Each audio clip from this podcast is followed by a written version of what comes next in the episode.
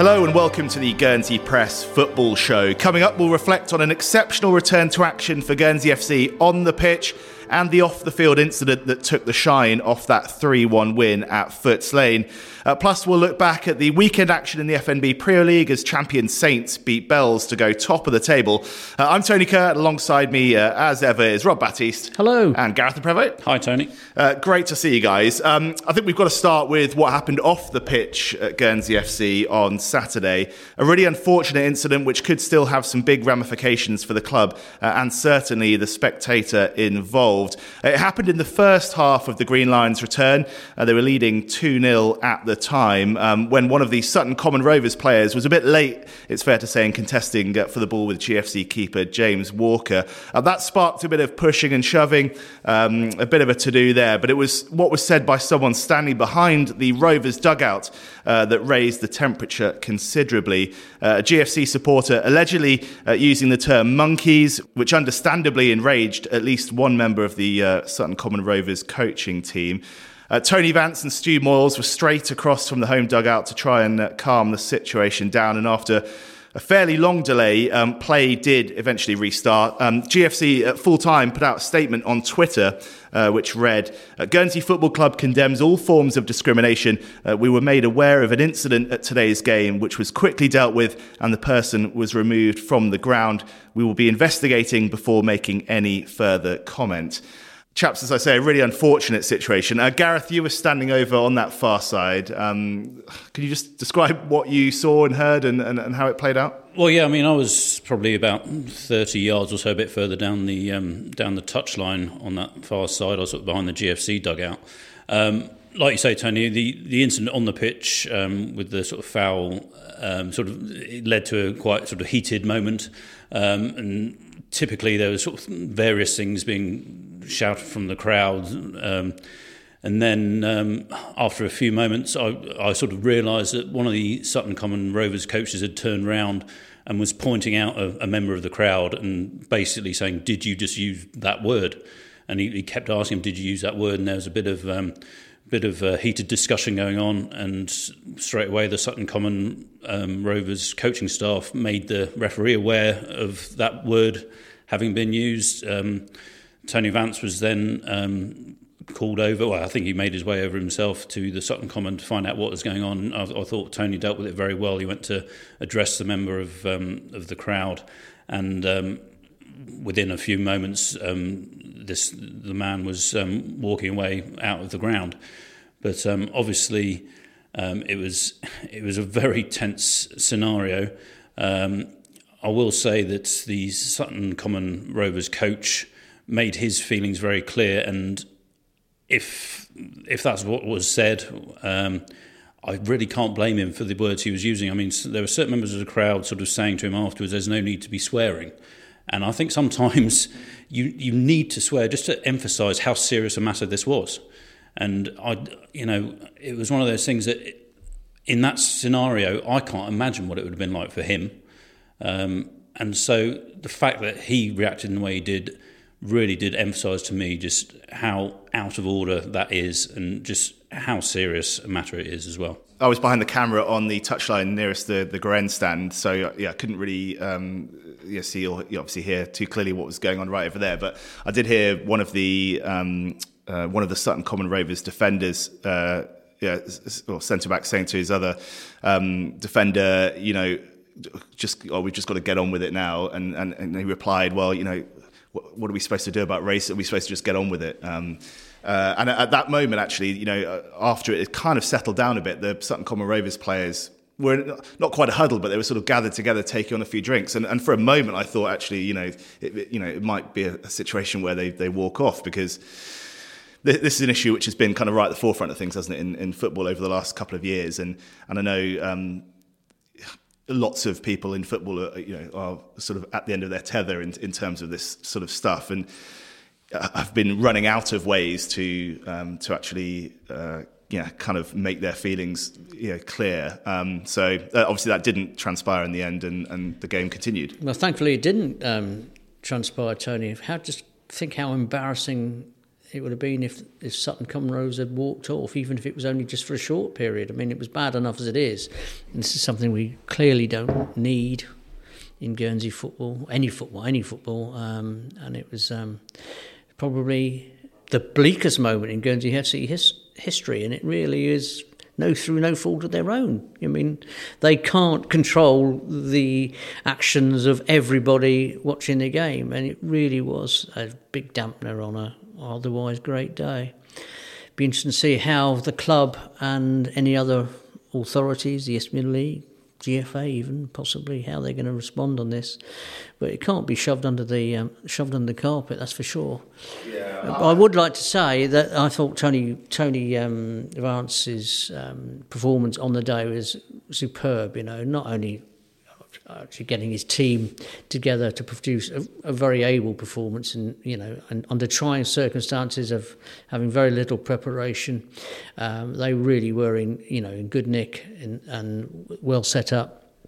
But his performance in terms of actually dealing with that issue and then afterwards and how he had to sort of diplomatically talk about it time and time again to the various sections of the media and um, never put his foot wrong, never put a foot wrong. And, um, you know, he, it's something he didn't have to do, but he did take it upon himself, didn't try and escape the fact that it had happened. So full credit to him because you can't brush these things under the carpet.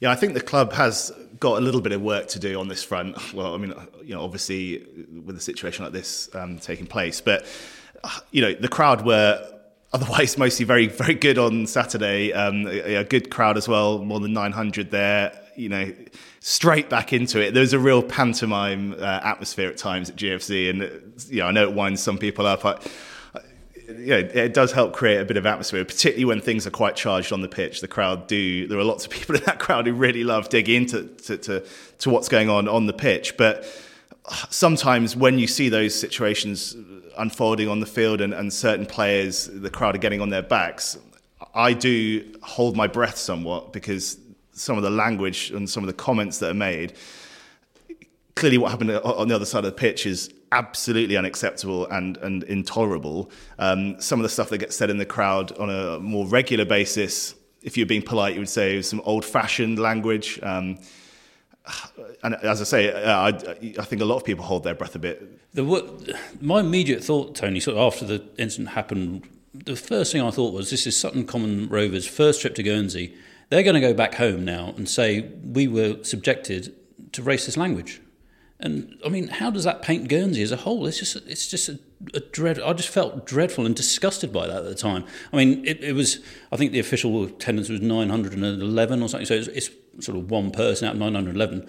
That's one person too many, though. So it's just, it really did put a real dampener on on that day for me, really.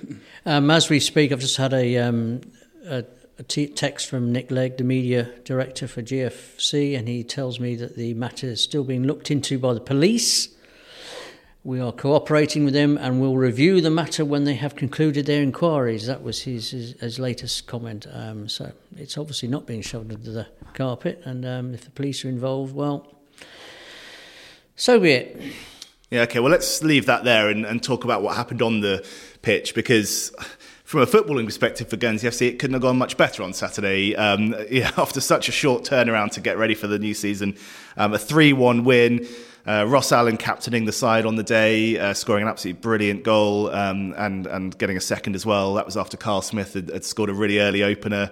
Um, you know, great to see him settling into things so quickly. Uh, took his goal very nicely, um, and and yeah, so much to enjoy about how they played. Yeah, I mean, um, it was a very very bright start by the Green Lions. Um, I don't think Sutton were a great team by any stretch of the imagination, but we really went for, went for them, and some of our movement and um, approach play was excellent. I mean, the, and the goal itself, the first goal Carl Smith scored, was fantastic team goal.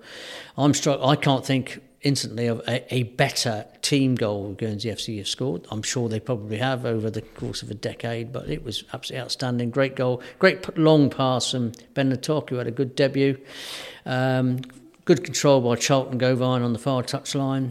Um, he should have been closed down probably a bit quicker than he was, but anyway, he managed to bring the ball down, get the cross in, and Ross, rather than doing trying to, something spectacular himself, skillfully laid it off on the volley to Kyle, who just finished like Kyle can do and often has done in the last couple of years for Sylvans spectacularly. He is when he's on song, he's a really good player, Kyle, and scores astonishing goals, and this was one of those. And Ross's Ross's opening goal was typical Ross. You know, managed to wriggle a yard free and then curl a beauty in the far corner. Top notch. Yeah, and Ross captained the side, as I said, uh, on the day. I mean, to me, he looked as hungry as ever and coming off, well, both celebrations for the goals and then coming off at full time, uh, you know, you could tell he really, really enjoyed being back out there, and that's that's a fabulous sign for for GFC. Uh, Rob, you caught up with him at full time. Let's hear what he had to say. I was actually a little bit anxious. I was a little bit nervous because it's one thing, um, you know, it's, it's one thing playing a, a, friendly against St Martins or you know training and things like that. But this is, we know it's always going to be a step up. And you know, for me, effectively, you know, 20 months out out of the game, um, more or less, it was. I was always a bit nervous, a bit not, you know, not sure how it was going to go. Um, so I think for me, that early energy I was given in the game and the boys were giving, I said we've got to come out of the traps quick here because we're going to have our periods where we're you know fatigued, we're not quite there with the fitness. So um, yeah, just delighted with the way it went. What a goal! start. Yeah. I mean, a team goal. I mean, it was a fantastic oh, move. Yeah, no, we've well, we've been working on you know little set pieces and things like that in training and, and making sure we're all on the ball. So you saw a bit of that. I think throughout the game, I thought that was really good. Um, and yeah, that one just uh, he gave me a yard and faced him up in the box and a little shift and shoot. And uh, the, these balls are, are, beautiful, by the way. They're much better than the balls we played in two years ago. So uh, it, it, just flew in. It was lovely. It was great, great finish, and it was yeah, so nice to turn around and the crowd are there, and it's uh, just like old times. Ross Allen speaking to you there, Robert, full time. So great stuff from him. What else caught your eye? Well, uh, Ross's work rate for a start. I mean, uh, he worked himself into a standstill in the end. I just hope that he doesn't, you know, take this captaincy thing too far and run himself into into a standstill by half time in future games because he can't do it on his own. But he was trying very, very hard at times in the first half. He was absolutely everywhere. Um, very, very clever footballer. Really is one of the greatest footballers Guernsey produced. There's no doubt about it. You know, um, it was a, a, good performance overall. Um, you know, there are sort of question marks, I think, over the, um, you know, the team going forward. But on this occasion, you know, they were well balanced, didn't really put a foot, foot wrong. Um, the new goalkeeper, James Walker, um, I think we have to sort of, um, sort of leave judgment on his his ability and um, for further games, um, see how he goes on. He was a bit nervous, I think, on this occasion.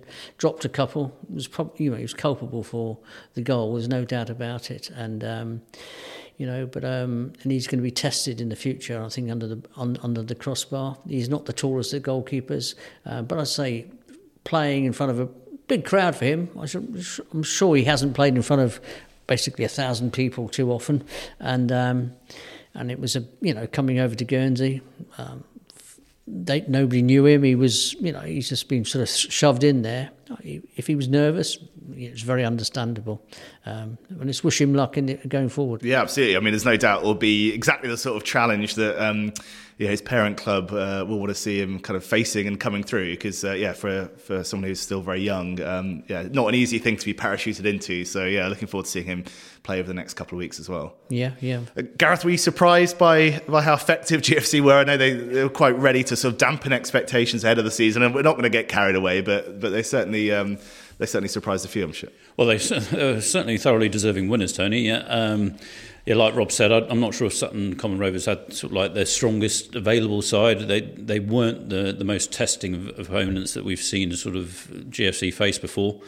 Um, one thing that sort of I noticed quite early on, sort of having watched a lot of Priaulx stuff over the last sort of 18 months or so, um, I thought uh, Charlton Gauvain looked like he'd gone up about three or four gears to what he had been sort of putting in for Bells. Bells, I think, had been he, he kept him ticking over, um, but he he looked a lot hungrier out um, out playing for GFC. So I think he obviously needed to get back to this level, and um, I think we'll see some good stuff from him in the weeks to come. But I thought generally, yeah, they were they were just thoroughly deserving winners, and I think they will get a uh, harder tests to come, but. What a great confidence boost to have having not played for nearly 600 days. Yeah, exactly. 600 days or so since they last played. Tom Strawbridge, he tweeted, uh, cannot explain how enjoyable that was. Nearly 600 days since the last one. And in the twilight, genuinely wasn't sure if I'd experience it again. So, uh, yeah, I mean, it's just, um, yeah, great to see yeah, the players relishing this opportunity again. Yeah, and you're talking to Charlton Gauvain there, Gareth. Um, I must admit, you had a good game, obviously. Um, worked very, very hard down that right flank. But I'm not sure if that's his best position for the Green Lions. I just think he could possibly be more effective inside. But the trouble is, it's finding a replacement on that right hand side for for him because he was, you know, so he's very effective. Did a lot of work. The answer just might be, and we saw just briefest um, glimpse of it, is could be Ben Acey because that is a position he has been playing regularly for North far up on the right hand side and looked very very lively for the short 10 minutes you know 10 minutes he was on the pitch um, it may well be in time we might see him playing in that role and then Charlton can perhaps play a more central role and be and more um, a role where he's got a bit more freedom um, and then he could be even more effective than he is. Mm. I think the the big game plan on Saturday, Rob, was with having those two forwards, Ross and Kyle. They obviously wanted the supply line, and Charlton can give you that on the if if you get some space out on the right wing, he can give you those crosses. But like you say, I think he, he could be very effective as as a central sort of role. Yeah, so a great start for the Green Lions on the pitch. They're off the bottom of the table already, uh, which is a good sign. They've jumped above Staines Town. Um, it's Chipstead next for them, their first away trip uh, at the weekend. Uh, Chipstead in ninth, and then Northwood come to Footes Lane uh, for the next home game in a couple of weeks' time. Northwood 16th uh, in the table um, at the moment. So uh, yeah, uh, on paper, um, a, a, decent couple of games to to build on uh, that first win. So um, yeah, good stuff there. Uh, right, should we move on to the Premier League? Uh, Robbie raced up to Blanchepierre Lane at full time um, at GFC to see St Martin's uh, go top of the Priaulx, beating Bells four 0 in a, a, good game. It was a really good game, and um, I thought the scoreline was a little bit harsh on Belgrave, who you know played pretty well for large proportions of this game, but you never looked like they were going to score. And um, when they did get into some great positions, Jason Martin was on the top of his game. He made one absolutely stunning fingertip save in the first half from Joby Buggace, made two or three other really cracking saves later on. And, um, you know, I'd say 4 0 was harsh on Bells, but they were hit by two absolute wonder goals. Dom Heaume back in the side for having missed a few games, I think.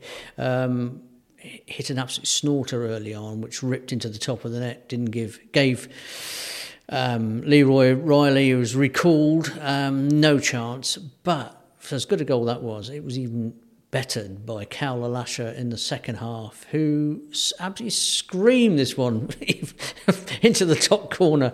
Um, it was one of the best goals I've seen for a long, long time, and to be honest, I wasn't that surprised really because I mean he Cal Alasha in the last few weeks has been absolutely outstanding. He really has come on incredibly. Um, his confidence is obviously high. He's very quick, very lively at the moment, and has got this eye for the goal. He's scored a few goals.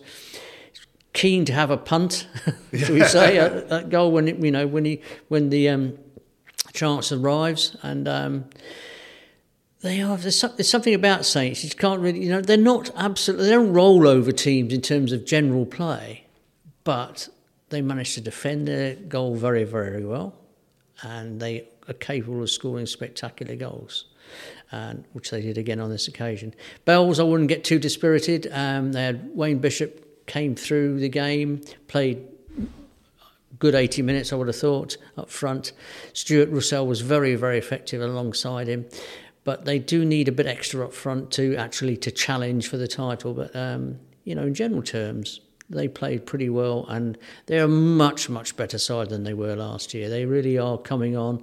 So I wouldn't get too too. I'm sure some Belgraves were very very disheartened the fact it was their second successive defeat, but.